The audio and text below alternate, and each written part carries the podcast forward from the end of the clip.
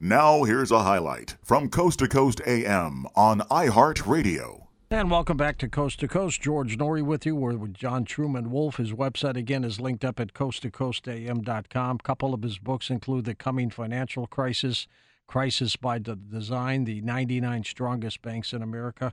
When we talk about replacing cash with digital currencies, John, how will they do that? I mean, if somebody's got $10,000 in the bank and they go in there to get some cash out, what happens if they've switched it to all digital and they say, sorry, we don't have cash anymore?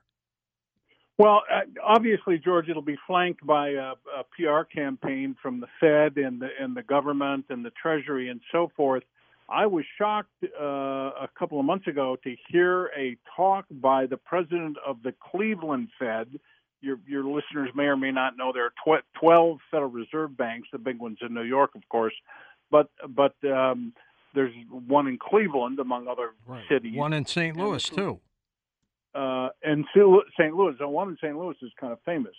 Um, but the but the the one in uh, uh, Cle- in uh, Cleveland, uh, the president's a woman, and she was giving a talk uh, about digital currencies because the Fed is exploring this. They're under contract with MIT, exploring how to roll out digital currencies in the U.S and she's making a, a, talk. She's giving a talk to some public group. I don't know if it was the you know the Chamber of Commerce or uh, you know one of the Rotary or one of these. At any rate, she says we are exploring the possibility of having customers actually have their accounts with the central bank. In other words, that would bypass the banking industry entirely. Wow. And the uh, central bank would be putting the digital currencies into the account. Now, I don't think that's just personally. I don't think that's going to happen because I don't think the banking industry would stand for it. But no, I mean uh, it would wipe them out. Whether it goes directly to the central banks or to you know your local B of A, Wells Fargo, what have you, uh, I'm sure there'll be a big PR campaign, and they'll explain, okay, good, this is happening here, but it, it's coming, George. It's it's coming, and the and the uh, what is most trepidatious about it, from my perspective, is the loss of privacy because uh, every single uh, place you spend uh, your digital currency, the government will be able to follow it. Um, and um, I was writing about this as a privacy issue. Um, and then there was a statement by the head of the Bank for International uh, uh, Bank for International Settlements a few days ago, which shocked me. He says, "Let me quote here. This guy's name is uh, Augustin Karsten." He says, "For example, he's in, the middle of a talk. He says, for example, in cash, we don't know, for example, who's using a hundred dollar bill today.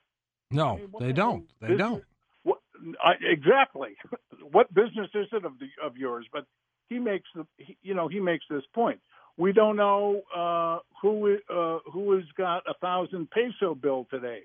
A key difference with CBDCs, again, that's central bank digital currencies. That's the currency central banks will put out. As opposed to the CBD that people have been using for health purposes. Yeah. So he says is that central banks will have absolute control on the rules and regulations that will determine the use of that expression of the central bank liability, which means the coins. Uh, and uh, also will have the technology to enforce that. Basically, he's saying, George, that they're going to have complete control over the currency system on the planet. Um, I, I, was shocked that he said it. It was a video, um, but um, th- this this is coming, and so uh, one of the things I've been writing about is you know what okay good if that's coming. Uh, what what do we do about it? And we can talk about that. Sure. But, um, well, what happens uh, if one day, John, you go to get it and you can't get it out? Well, that's a that's another that's another problem because they can control your digital currency. I think they can, you know, take your taxes when they when they want to. You know, you walk into a liquor store to buy a six pack, George, and and the you give them the card and the and the little note comes back and goes, you know, sorry, that's the six, sec, second six pack this month. Beer's not good for you. Um, that kind of behavior control may sound like science fiction, but trust me, this is coming. It will wipe um, out drug dealers, won't it? Uh, how do you mean? Well, I mean, if they're not dealing in cash anymore, how's a drug dealer going to get digital currency? Well, I my opinion is that there will be a black market in Ben Franklin's um, and in gold and silver. Um, uh, you know, and they'll use Bitcoin. I mean, uh, it's one of the liabilities of cryptos um, that they, you know, they do get used for nefarious purposes. There's a there's an important difference, George, between the central bank digital currencies, the currencies that are put out by central banks and can be monitored by the government, and Bitcoin, which is called a decentralized cryptocurrency, meaning there's nobody controlling it. Right. Those are two different avenues for cryptos. Who wins um, out? Well, I think it's smart for people to stick their toe into the crypto market so that they've got some currency outside of the formal banking system. Um, I don't think it hurts at all to have that level of protection. You want to get in and invest and do all that. That's a little bit of a different uh, activity, but um, you know, owning some Bitcoin um, and and having a type of currency that is not controlled by the central bank, I think, is a wise move. It's truly remarkable the way it's working. If this happens, what's the timetable? What's your guess in doing away um, with cash? Well, China says, you know, China is the leading industrial nation. Uh, they said they're rolling theirs out in 2022. Um, I think in the U.S., Jerome Powell testified before Congress saying, well, you know, we're exploring it and we'll come to Congress and, and uh, give you the final uh, recommendations. I, I, think it's probably a couple of years down the road. Um, well, oil but, oil but, is purchased in dollars right now. How would that? How would something like that work in cryptos? Would every country have its own crypto, or is it all central? Well, I think the the speech by this guy um, Augustin Carstens uh, talks about that in the broader speech because he's viewing this from the viewpoint of all the banks on the planet, and he's talking about. I mean, his speech was primarily on that exact subject. H- how do they swap cryptos if uh, if the Fed comes out with the, the U.S. Uh, crypto and China's got the e-yuan, and uh, there's one in Europe and there's one in Japan, which there are, uh, then uh, they are, as we speak, working out how what what the exchange mechanisms are. Um, and I think in this day of technology, that's probably not too difficult. Interesting take on all of this. My God, does any of this scare you, John? Well, uh, it doesn't scare me, but it's a circumstance I don't like. Uh, and that's why I'm writing about it all the time. People aren't aware that this is going on, but but central banks all over the world are working on this furiously. Uh, and at some point, the public will wake up and go, ah, "Yike!"